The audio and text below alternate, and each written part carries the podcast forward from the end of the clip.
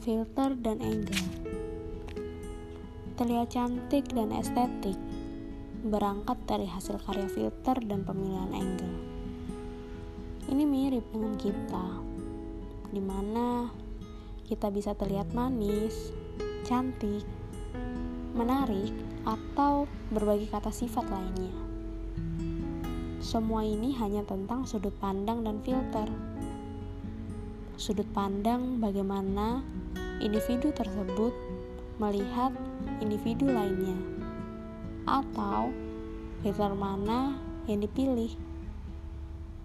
Filter di sini lebih kepada kriteria kita memilih orang tersebut kriteria yang ada pada masing-masing individu. Maka benar, jika kita tidak akan pernah bisa memuaskan banyak orang. Be yourself, be the best version of your life.